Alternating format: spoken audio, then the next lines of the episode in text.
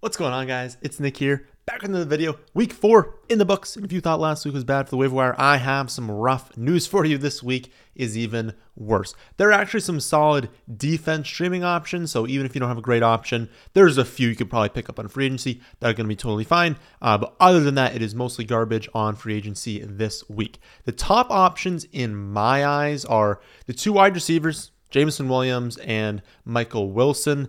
Jameson Williams was supposed to be suspended for the first six weeks. Of course, we hear last week that the league amended its betting policy so he can return this week. I am not expecting him to go out there and dominate, and I absolutely think that he's a better best ball player than redraft. He is my most rostered player in, in best ball by like three or four percent.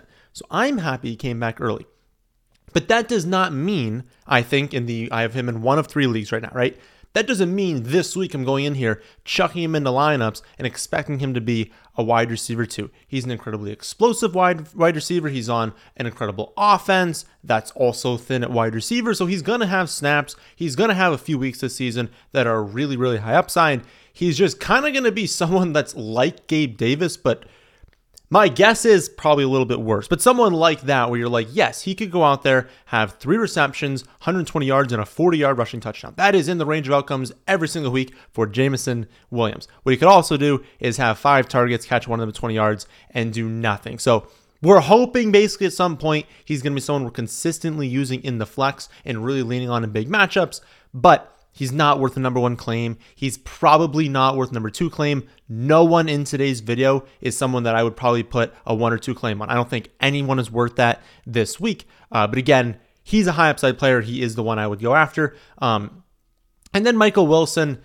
Listen, like his weekly ceiling is not nearly as high as Jameson Williams, but he's someone I really did like taking in round 18 on underdog because he was a solid prospect and he had a path to immediate snaps. Those are two very important things, especially for rookie wide receivers, and that like you can be a great prospect, but look what's happening to JSN. JSN's not really getting a huge target share, not getting, I mean, the snaps are kind of trending up, and the target share is leaning that way. But you've got Lockett, you've got Metcalf, right? And so when you have Michael Wilson, you're like, okay, well, all you have is Marquise Brown immediately in week one, he played what, like a 90% snap share. He's the locked in wide receiver, too. Last week, he outproduced uh, Marquise Brown. He's played at least 67% of snaps in three or four weeks. He's been highly efficient. He's caught 87.5% of his catches or his targets. Like, of course, that's not going to continue, right? But at least it points to the fact that he's been good. He's been getting open, been getting the ball. He's a, clearly a good wide receiver.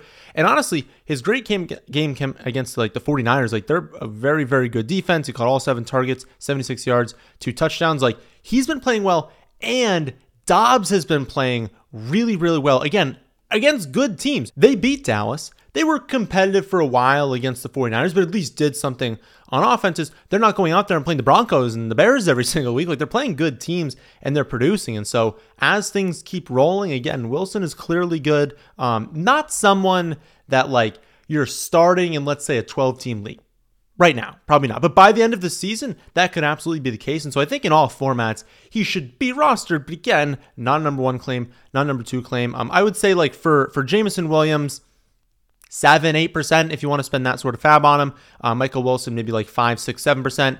Depends on your team, how competitive your league is, how much you need wide receiver. But those are the general ranges I'd be spending on them this week. After those two wide receivers, I'd go after, um, at least for wide receiver position, I'd go after uh, Marvin Mims again. Continues to be like the most efficient wide receiver in the NFL, yet he continues to play only like 15, 16, or 17 snaps every week. Uh, there really isn't anything to say about him that I haven't already said already. Like we didn't learn anything new this week, except for you know the breakout is push back a week because they're just not giving him the snaps. But he's going to be a great wide receiver the snaps just need to go up, right? Uh, once they do, he's not going to be available. I think that's the thing. Is like there's a lot of leagues where he's probably not available right now, but in many leagues he is because he's having these good games, but like he's not exploding consistently. The targets aren't spiking up to like 9, 10 every week. But once he goes out there, has a game where he has 60% of the snaps, he has seven, eight targets, produces really well, scores a touchdown. Now he's the top waiver claim. So you want to try and get in before that happens. Again, really good stash. Um, my thought is it's probably going to take until week like 10 or 11. They go on bye in week nine. We know rookie wide receivers historically see a big post bye bump in target share, in production. I'm thinking they go on bye in week nine. We come out week 10, week 11. That's where we're really looking at Marvin Mims, but you should roster him if you have the ability to right now. Uh, only other three wide receivers that stand out to me this week are Tyler Boyd, Zay Jones, and Trey Palmer. Boyd, because Higgins should miss like a week or two. Uh, but honestly, someone's probably going to put in a bid uh, that's too high for Tyler Boyd, a waiver claim that's too high. I wouldn't spend a high waiver claim on him. Um, I would personally just hold off. I wouldn't even really go after Tyler Boyd. We've seen Boyd play without one of Higgins or Chase. We've seen him play without both of them at times.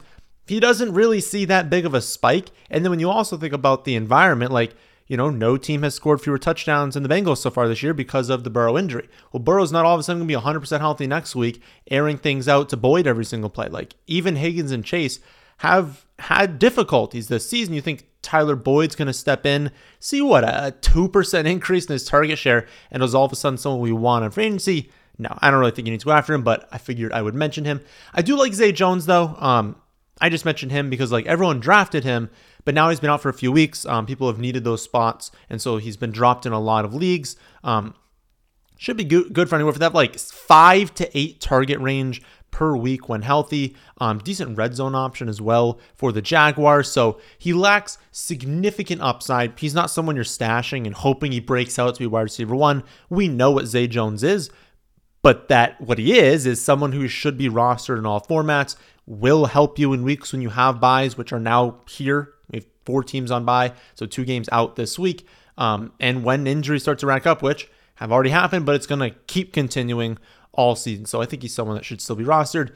And then Trey Palmer, it's more for deeper formats. He's the Bucs sixth round rookie wide receiver. Again, I don't think you really need to go after him in most formats. Plus, the Bucs are on bye this week, so you would need Evans to miss multiple weeks. But if it turns out that the Evans hamstring injury is a long-term thing, he was up to 72% of the snaps two weeks ago, 75% last week, talking about Trey Palmer. They're clearly trusting him more, and that was mostly with Evans healthy. If Evans were to miss time, he'd have a good snap share. He'd probably have a decent target share. Could be someone that helps you out if you had Mike Evans and he misses time. Uh, you had like Mike Williams. You have these players who have gone injured. Tee Higgins um, just kind of help you out. But again, if you're in like 8, 10, 12, definitely. I don't think you need to really go there. As for the running back position, it is probably grosser than the wide receiver position.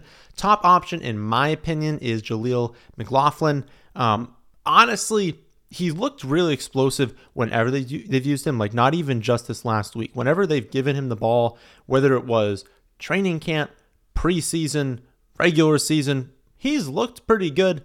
Uh, Javonte Williams, left last week's game with the injury. We don't really know the full extent of the injury. Obviously, if Javonte Williams doesn't miss any time, you know, McLaughlin will earn a bigger role, I think, in the offense, but it'll probably just turn to a three running back committee, and that's not something you want as much a part of, especially this is the third running back in that committee. Uh, but he gained 104 yards and a touchdown on 10 touches. Perine only had 35 yards on eight touches. Again, I don't know how much time Williams is going to miss right now. Plus, they played the Jets this week. It's not exactly a great matchup. But given how good he looked, if Williams were to miss time, there's a chance McLaughlin is someone that you're relying on, especially if you had Williams. Pick him up. That's your insurance policy. Just know that, you know, like everyone today, not a top claim, not a number two claim, probably not even a number three claim.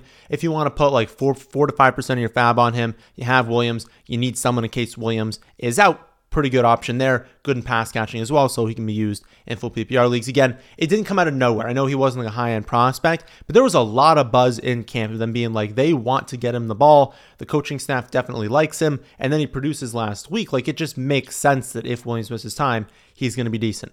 Uh, after him, it's really just two handcuffs in Spears and Chuba, and then a flyer on Keaton Mitchell. Uh, Spears is one of the highest upside handcuffs you can have right now. Again, handcuff. You can't use Spears while Henry's healthy. I know he has a decent like decent touch share from what he expected going into the season, decent um, snap share, but you you can't play Tyjae Spears while Derrick Henry's healthy. But if Henry went down, he'd have a lot of upside. He'd be the number one claim. People would be spending like 50% of their fab to get him, so a good stash. And then Chuba, um, you know, Sanders has had this like lingering groin issue. They were even last week in the snaps, uh, basically because, or in the touches, I believe, just because, you know, they, they wanted to limit um, Miles Sanders' workload if there comes a point where they're like, okay, let's give Sanders a week off, or he just, you know, further aggravates the injury, it's multiple weeks off. Chuba will also be the number one claim. And so, again, get in there before that potentially happens.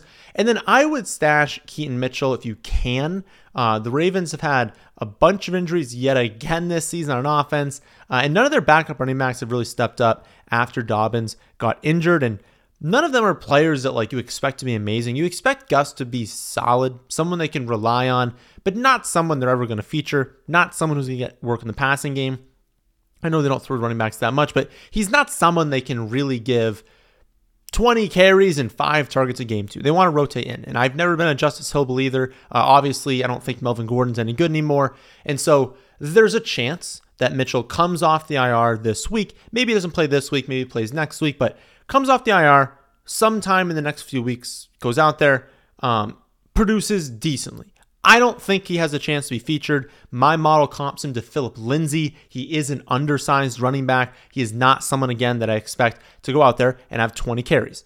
But if they were to potentially use Gus as like an early down grinder to kind of mix in Mitchell uh, for like 10 or 11 carries and like a few targets each week, that would be viable in fantasy on this offense. So if I had to put a percentage out there, I'd say less than like a 30% chance you ever end up actually playing him. So don't go crazy. Don't be putting in crazy claims. Honestly, you can probably just add him after claims go through, but he's someone to keep an eye on, especially for those of you in like 12 team leagues and more.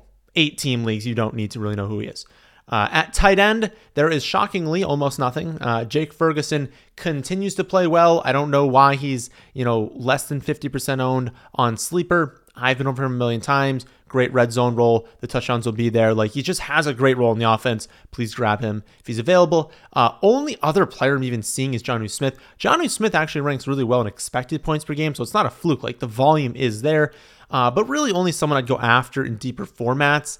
Last week was a great matchup. We talked about it for Pitts, but of course, I guess I didn't think too much about Jonnu Smith taking all those targets. Um, also, the thought now is basically Pitts should get healthier as the season goes on. They kind of talked about in the broadcast how the team knows that Pitts is not 100%. Would be nice if that was a little bit more communicated. Like we knew he was coming off of the injury and we knew the knee could be an issue, but it seems like it's much more of an issue than they're letting on. And honestly, he doesn't look amazing out there running the routes. So, yeah, Jonnu Smith's going to be a thing for a while, but like if you're in a 10 team league, the odds you're playing Jonnu Smith is relatively low, and it's not like Pitts is out. And it's not like the Falcons are going to throw the ball a ton per game. So there's be plenty of weeks where Jonnu Smith has, you know, one target and doesn't catch any passes. So don't go crazy, but if you need someone, you need a streaming option, you need something. Again, the target share is there. The expected fantasy points are there, and he's looked pretty good. And he has like a history with Arthur Smith. So not a bad pickup if you need a tight end. Uh, for quarterback, uh, streaming options, I see two this week. Uh, honestly, you can throw a third in there. We'll talk about. Uh, but CJ Stroud's probably number one at the Falcons, and then number two would be Sam Howell versus the Bears. But they're very, very close. Um, it's going to shock a lot of people when I say this, but Stroud is third among all quarterbacks in pass attempts. Howell is ninth.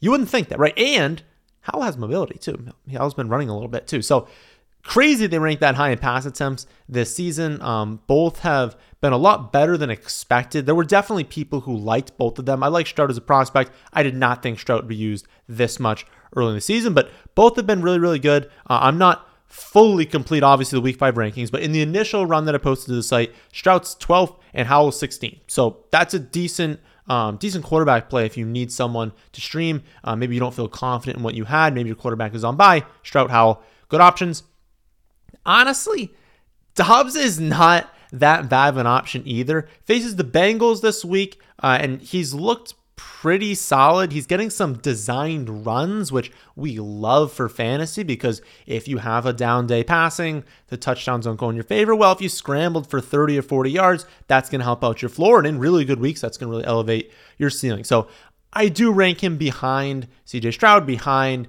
Sam Howell. But if you don't feel good about those options, if those options are not available to you, I think Dobbs is good as well. Then finally, uh, defense streaming, again, some pretty good options this week. Some good streaming defenses against pretty bad offenses.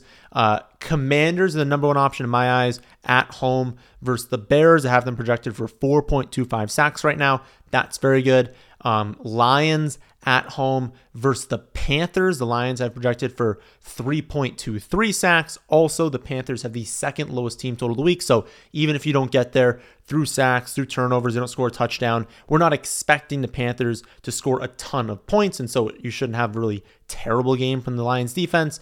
Uh, next up, the Colts at home versus the Titans. I have the Colts projected for a little bit over four sacks. That's really nice. Tannehill's also pacing for his career high in interception rate this season. And then finally, the Dolphins at home versus the Giants. Daniel Jones just took 10 sacks on Monday night, so maybe we should be streaming defenses against that. Uh, and given the fact that, you know, the Dolphins are probably going to score 30 plus points in this game, right? You know, Daniel Jones will have to continue dropping back. He's not going to be sacked 10 times. I think I have it projected. I just did those projections this morning.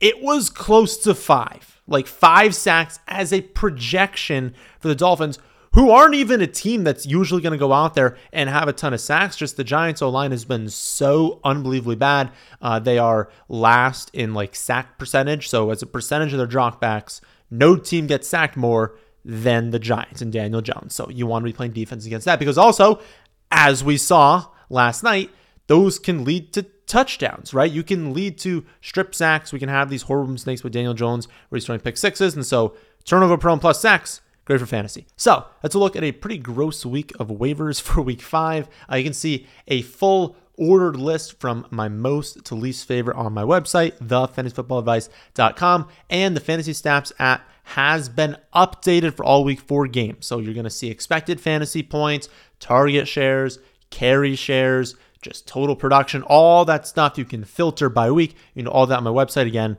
thefantasyfootballadvice.com. It's available to anyone who signed up for whether, whether it's like a, a package on the site or for Underdog using my promo code. All of you have access to that. So I'll be back tomorrow to talk about some trade targets. Then Thursday to go game by game with breakdowns for week five. Then, my friends, is in this one. Hope you all enjoy. If you did, how about hitting the like button? And how about subscribing to the channel if you're new here? Thanks for watching.